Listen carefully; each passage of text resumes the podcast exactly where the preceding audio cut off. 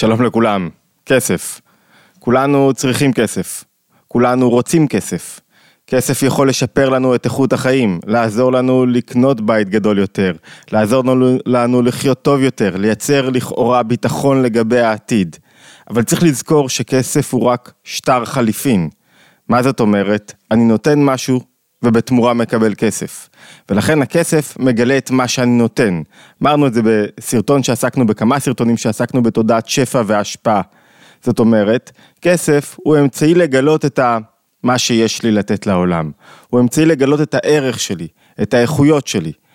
שינויים גדולים במצב הכספי שלי, זאת אומרת, אם יש פתאום תקופות שעשיתי המון כסף, ותקופות שפתאום הפסדתי הרבה כסף, יכולים לגלות לי כמה דברים על התהליך הזה שאני עובר ביחס לכסף ובעצם על התהליך שאני עובר ביחס לעצמי. יכולות לגלות לי הרבה נקודות פנימיות של התפתחות אם אני רק מוכן להאזין להם.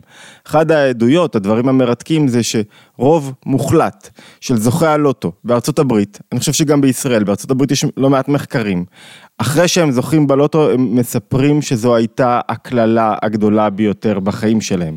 הם לא ידעו כיצד להתמודד עם הכסף, הם לא ידעו מה לעשות איתו.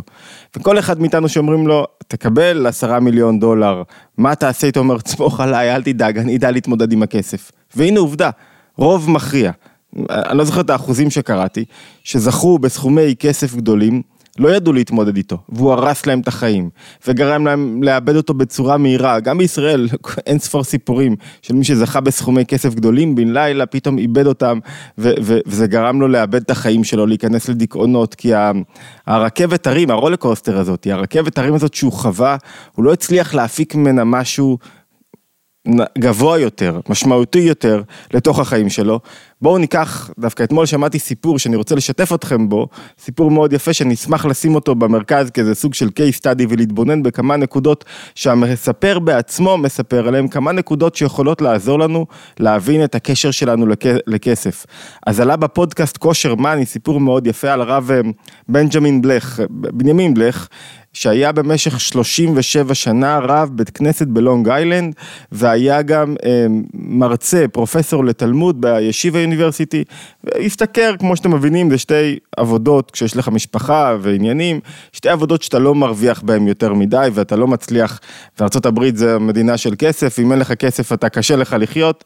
גיל 60 הוא פרש מאחת העבודות והחליט, אה, ועמד בדילמה, הוא צריך, איך הוא ידאג להמשך החיים שלו, לאשתו, לילדים שלו, הוא כבר בן 60, ככה, כל מה שהוא חסך עד היום היה 50 אלף דולר.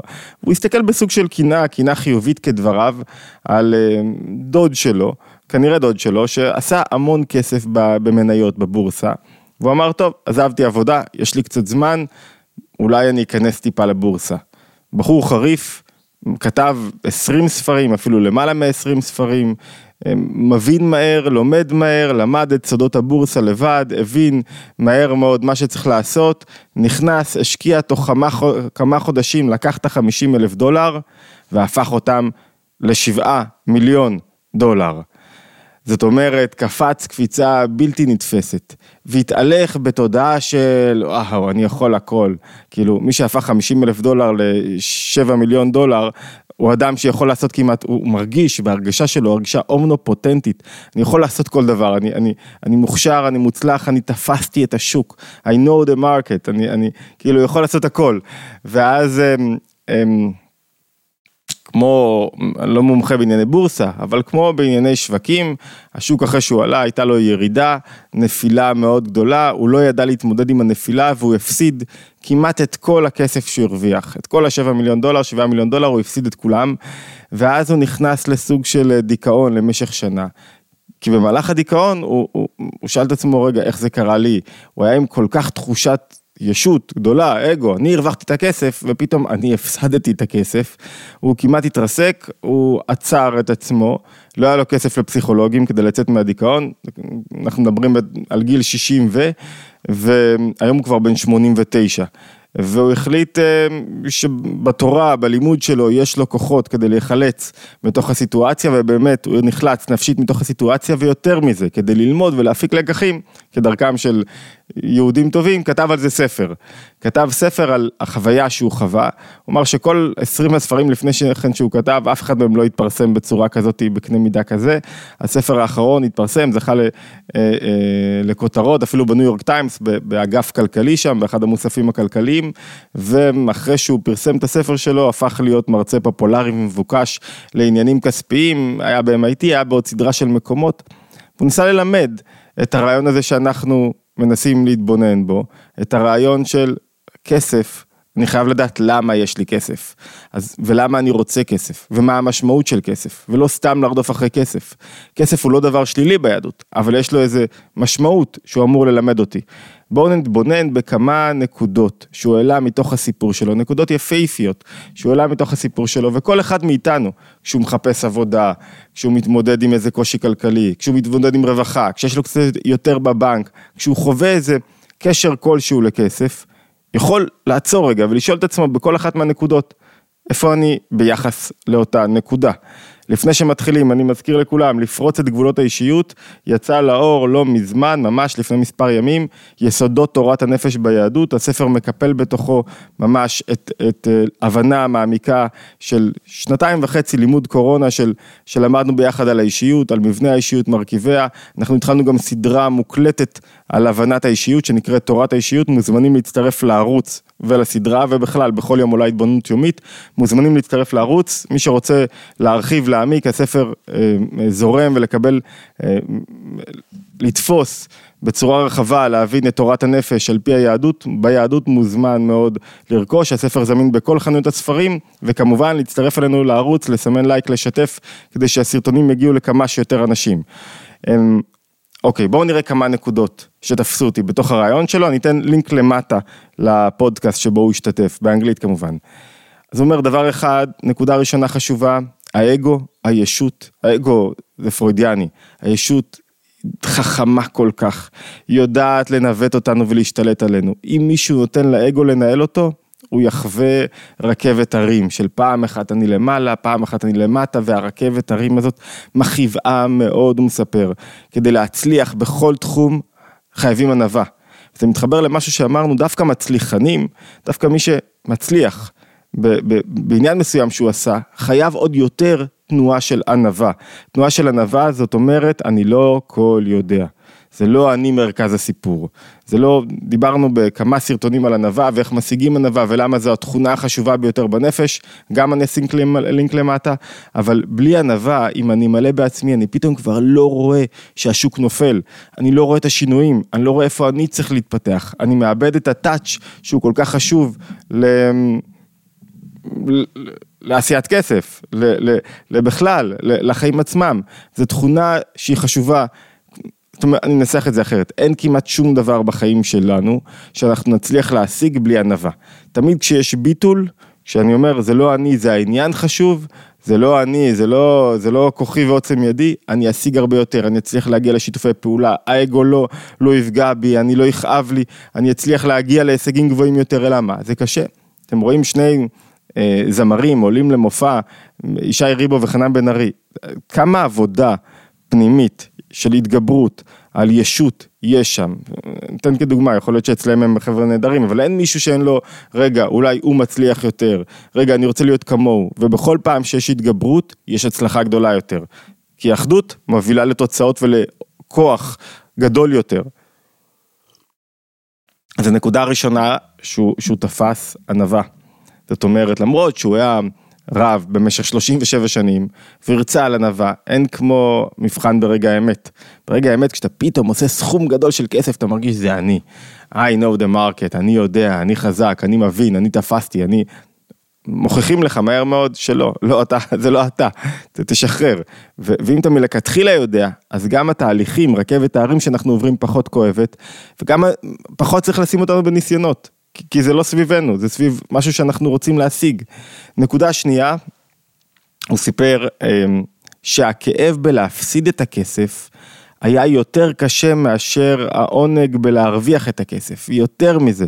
הוא אמר, שכשהוא הרוויח הוא לא כל כך היה בתחושה של הנאה, זאת אומרת היה לו את ההנאה מהישות הזאת אבל הוא כל הזמן היה בסטרס, בלחץ, וכשהוא הפסיד הוא היה עוד יותר בלחץ כי זה היה סביבו, זאת אומרת מי שחושב שכסף מביא לידי אושר, טועה, אני לא הראשון שאומר את זה, כסף זה אומר שהשגתי כמה מהיעדים שלי, הצלחה, השגתי כמה מהיעדים שלי, הצבתי יעדים, השגתי אותם. אושר זה להיות מרוצה ממה שיש לי. בלי להיות מרוצה ממה שיש לי, אני בחיים לא אהיה מאושר. ואלה שתי תנועות שונות בנפש. כסף לא יעשה אנשים מאושרים, זה שתי תנועות עבודה אחרות. כשאני יודע למה אני צריך כסף ומה מניע אותי, אז יכול להיות שאני יודע מה, מה, מה התפקיד שלי בחיים ומה השליחות שלי בחיים, והכסף הוא מדד למימוש השליחות במידה מסוימת. אבל עדיין, האושר שלי לא תלוי בהאם אני ממלא דברים או לא. האושר שלי הוא משהו שלא תלוי בשום דבר, כי זה תנועה בנפש של קבלה עצמית. אז זו הנקודה השנייה. כסף דבר חשוב, לא ממנו יבוא האושר והעונג בעולם. מגילוי הכוחות כן, אבל לא ממנו. נקודה שלישית חשובה, מעניינת, הוא אמר, אשתו, הוא סיפר כך, שכשהוא הפסיד, תוך כדי תהליכי ההפסד, זה לקח כמה ימים, אז הוא כל יום היה מתקשר לברוקר, הוא לא בעצמו היה עומד מול המחשב, אלא יוצר קשר עם ברוקר. ואשתו שואלת אותו, למה אתה כל הזמן מתקשר לבוקר פעמיים שלוש ביום? מה, מה, מה כבר יכול להשתנות? מה, הפסדת את הכסף, מה קרה? כאילו, מה קרה? קרה היום ונורא, אבל, אבל למה כל רגע אתה מתקשר לברוקר? אז הוא אומר, אני רוצה לדעת כמה אני שווה. How much I worth. והוא כל פעם, כאילו, פתאום תפסה אותו האמירה הזאת, כמה אני שווה. מה, כסף מגדיר כמה אני שווה? לא, כסף לא מגדיר כמה אני שווה. אני אבא, אני יהודי, אני בן, אני מרצה, אני רב, אני כותב. לא הכסף מגדיר את הערך שלי. כשאדם נמדד על פי הנכסים שלו, אז אמת המידה למדידה היא מעוותת. אנחנו לא נמדדים על פי הבית שלנו, הרכב שלנו, צריך לזכור את זה. והוא מספר מאוד יפה שהוא לא ראה אף פעם מצבה שכתוב עליה, לבחור היו חמש מיליון דולר בבנק ו, אה, וטסלה חדשה. לא, לא נפגשנו במצבה כזאת. מישהו פגש פעם מצבה כזאת, מה כתוב על מצבה? היה אבא טוב, אדם טוב, אוהב את הבריות, עשה חסד, עשה... זה מה שכתוב על מצבה. אם זה האדם הולך מן העולם. זה, זה, זה כאילו צריך להזכיר לנו כל הזמן, אף אחד לא הולך אם היה לי, היה לי רכב חדש, אם, אם הרווחתי כך וכך כסף בבורסה, ולכן צריך לזכור את זה מלכתחילה, הרי החוכמה לא להגיע בסוף ליום הדין ולהגיד וואו, אני כל חיי רדפתי אחרי כסף וכסף זה אבל. מלכתחילה להבין את הערך של הכסף, למה אני צריך כסף, כסף הוא לא אבל, כסף הוא חשוב, אבל הוא מגלה משהו, הוא אמצעי לגלות משהו אחר, ואת המשהו אחר הזה אנחנו רוצים לגלות. אז, אז זה שהוא שאל את עצמו כל הזמן כמה אני שווה. אומר, אדם, אתה רוצה לעשות כסף בסדר, אתה לא יכול להתקשר כל חמש דקות לברוקר, או לבדוק כל רגע כמה עלה לך, כמה ירד לך, אתה לא נמדד, הערך הפנימי שלי לא נמדד על פי כמות הכסף שיש לי. אמ, נקודה נוספת, מאוד ראויה ללימוד, שאני רואה אותה מהצד, איזה יופי זה, בגיל מבוגר, בגיל 60, לפתוח קריירה חדשה, להחליט שאתה מנסה משהו אחר. אז נכון, עלית ירדת, עברת חוויה מגיל 60 עד גיל 89 של שינוי תעסוקתי כזה או אחר. זה מדהים במובן הזה של אדם מוכן ללמוד משהו חדש, להתנסות, לגלות את הכוחות, גם הרי התוצאה בסופו של דבר הייתה חיובית, כי הוא כן בסוף הפך להיות מרצה והצליח להחדיר מה שהוא באמת רצה כל הזמן, תכנים יהודיים, לימוד, לפרוץ קדימה באמצעות התכנים שלו, על ידי החוויה שהוא חווה. זאת אומרת, אין גיל מאוחר מדי בשביל ללמוד. חלק מהתיאוריות הסוציולוגיות מדברות על חברות מבוגרים, שבגיל מבוגר הרבה יותר קשה ללמוד, הרבה יותר קשה להתפתח עם קריירה חדשה, הרבה יותר קשה להסתגל. אל תקנו את זה. בכל גיל אפשר ללמוד ולהתחיל משהו חדש, ובכל גיל אפשר להסתער על יעדים חדשים. אין, אין, אין, אין לזה, אין לזה איזה גיל 60 להגיד זהו, אני כבר מבוגר מדי, מה פתאום? אני נוטע עכשיו עץ, הילדים שלי יאכלו ממנו, אני אמשיך, ברגע שאני אומר, אני כבר מוגבל, את שלי עשיתי, אני מפסיק להתפתח באותו רגע. אז, אז המסע שהוא חווה, הוא מסע מרתק, שהפך אותו למרצה מבוקש, למי שיודע רגע להחדיר תוכן, בזכות מה שהוא עבר, בזכות הסיפור של, האישי שלו. מי היה מקשיב ל, אה, לוויקטור פרנקל אם הוא לא היה עובר את אה, מחנות, את הגטאות? מי, היה, כשיש לך סיפור אישי טוב, אז התוכן שלך, מתגלה הרבה יותר, וסיפור אישי טוב מתגלה באמצעות זה שאתה עושה את הדברים, שאתה בעצמך יוצר משהו, מוכן להסתכן, מוכן, תחשבו על הסיכון, אדם לקח את החמישים אלף דולר האחרונים שלו, והיה מוכן להשקיע, היחידים, לא האחרונים, היחידים שהרוויח, זה לא המון כסף במונחים אמריקאים, והיה מוכן להשקיע אותו, היה מוכן להסתכן כדי להתפתח. עוד נקודה הוא אמר, כשאתה עושה כסף, הרבה פעמים אתה חי את הצרכים. זאת אומרת, מה זאת אומרת אני חי את הצרכים? אני רואה, הפרסום, נקודה מאוד יפה, פרסום, מה זה פרסום? פרסום זה ללמד, נקודה מאוד יפה שהוא ציטט, אני לא זוכר את מי הוא ציטט, פרסום זה ללמד אותנו שמה שיש לי, אני לא צריך להיות מרוצה ממנו.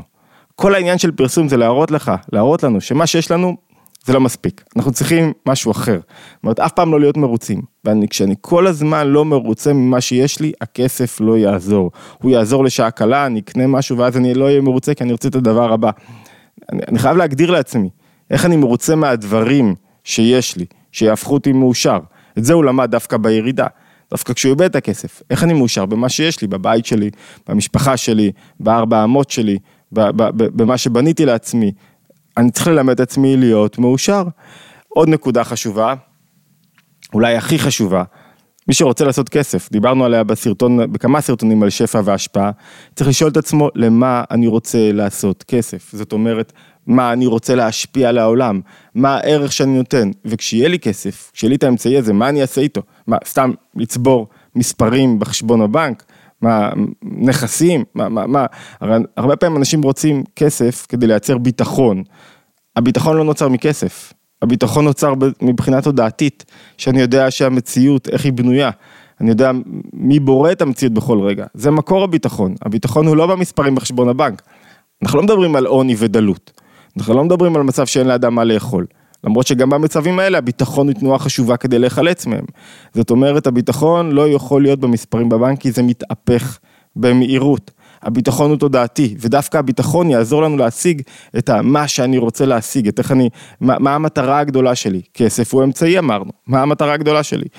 אמ, עוד נקודה חשובה, אם אנחנו לא מנסים, כל מה שאנחנו עוברים בחיים זה ניסיונות. אם לא מנסים, זה מתקשר לנקודה הקודמת שדיברנו עליה, שבגיל 60 ללמוד ולהתפתח מדבר חשוב. אם אני לא מנסה, אם אני לא מסתכן, לא יבואו גם שיעורים. אין דבר כזה כישלון. אני לא כישלון לעולם. יכול להיות שכרגע לא הצלחתי במשהו מסוים, אני אלמד טוב יותר לפעם הבאה, אבל אני לא כישלון.